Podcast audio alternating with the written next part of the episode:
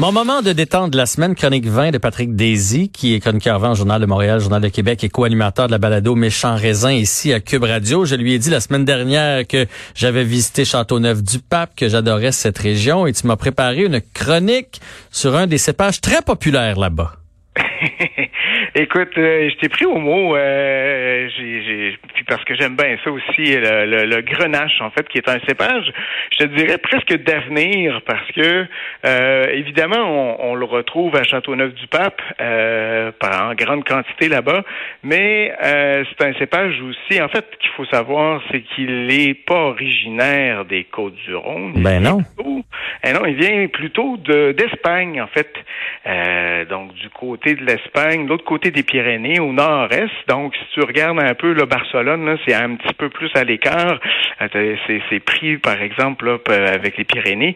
Et t'as, euh, dans le royaume d'Aragon, les plus vieux ceps de, de Grenache, que là-bas, on appelle le Garnacha, en fait. Euh, donc, euh, qu'on, qu'on, on pensait, d'ailleurs, que le, le Grenache venait de Sardaigne, qu'on, qu'on appelait le Cannonau. Je sais pas si tu as déjà vu des vins, là, le Cannonau de Sardaigne, qui est très bon par ailleurs. Non, j'avais jamais vu ça, mais tu piques ma curiosité. Si tu vois ça passer, là, il y en a un, un vin, écoute, je pense que ça se vend seize dix-sept dollars à la S A Q, là. Cannonau, ça s'écrit avec deux N, O N A U, donc euh, aux, aux auditeurs, là, si vous voulez euh, un peu euh, euh, explorer.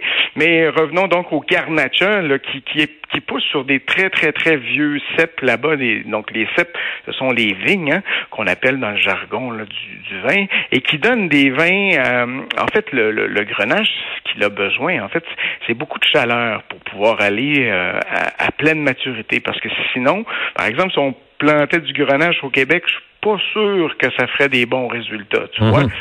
Donc, en plantant ton Grenache dans des sols, euh, justement, où il fait très chaud, il n'a pas peur, justement, là, de, du côté de la sécheresse. Il est très endurant. Et euh, ce qui va lui permettre de, de développer un haut taux naturel de sucre. Et ça, ben, tu le vois, tu, tu l'as expérimenté, justement, avec les Châteauneuf-du-Pape. Souvent, des vins là avec des, des forts taux d'alcool. Hein, là, on est dans le... On n'est pas dans la douceur, on n'est pas dans le léger, si je peux dire. Là. Ouais. On est autour là, de quatorze quinze degrés d'alcool. Donc, faut y aller doucement.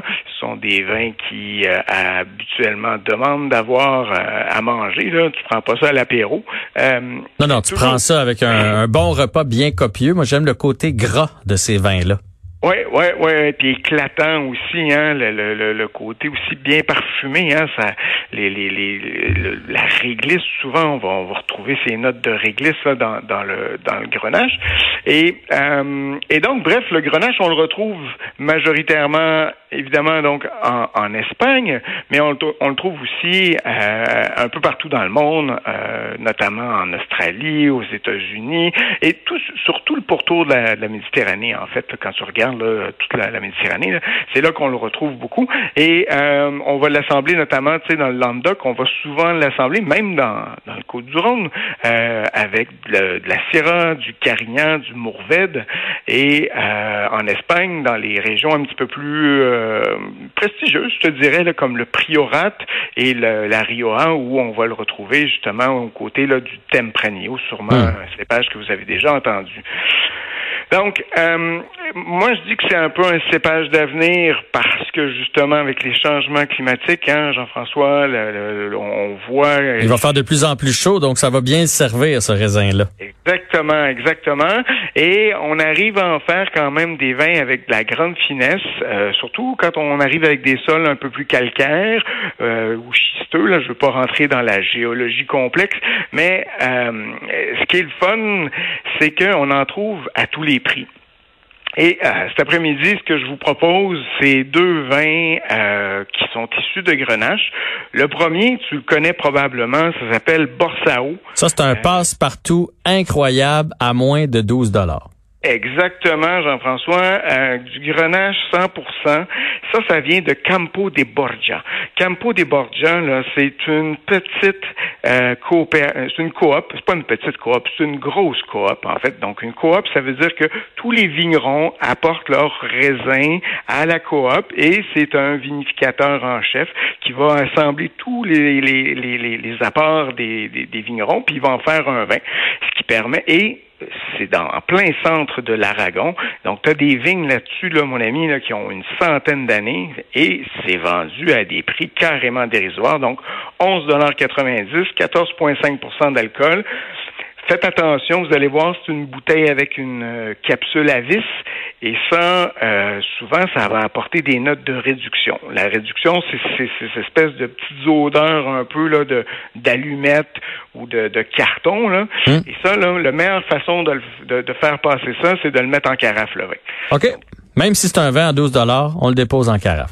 Ah, ça n'a aucune importance, hein, le prix. C'est pas parce que c'est un vin cher qu'on peut pas le mettre en carafe. Au contraire, c'est pour justement le faire respirer. Puis souvent, vous allez être surpris là, du euh, de, de la différence entre... Prenez, par exemple, un verre, une fois que vous venez de l'ouvrir, puis après ça, vous en prenez un douze. Je termine avec le domaine le domaine de la montagnette. Je sais pas si tu connais ça, c'est dans la Côte-du-Rhône. Donc, on revient du côté, en fait, euh, de la France. Domaine de la montagnette deux mille dix-neuf, Grenache en grosse majorité, euh, c'est dix-sept dollars, seize quatre-vingt-dix. C'est un beau bonbon. C'est un petit peu funky. Si vous aimez le vin nature, vous allez aimer ça. C'est très, très, très joyeux et c'est surtout goulayant, euh, beaucoup de parfum. Euh, un vin qui en donne beaucoup, beaucoup pour son argent. Franchement, pour dix-sept dollars, c'est difficile de trouver mieux. Voilà, bon. Mon ami. Ben, disponible à la S A Q, ces vins-là. Et j'ai cherché Sardaigne aussi. Là, ça vous en sort. Les, le Cannonau de Sardaigne, ça vous le sort facilement sur le site de la S A Q.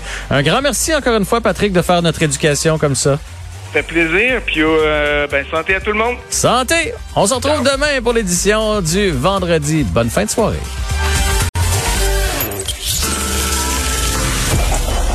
Cette émission est maintenant disponible en podcast. Rendez-vous dans la section balado de l'application ou du site cube point radio pour une écoute sur mesure en tout temps. Cube Radio, autrement dit. Et maintenant, autrement écouté.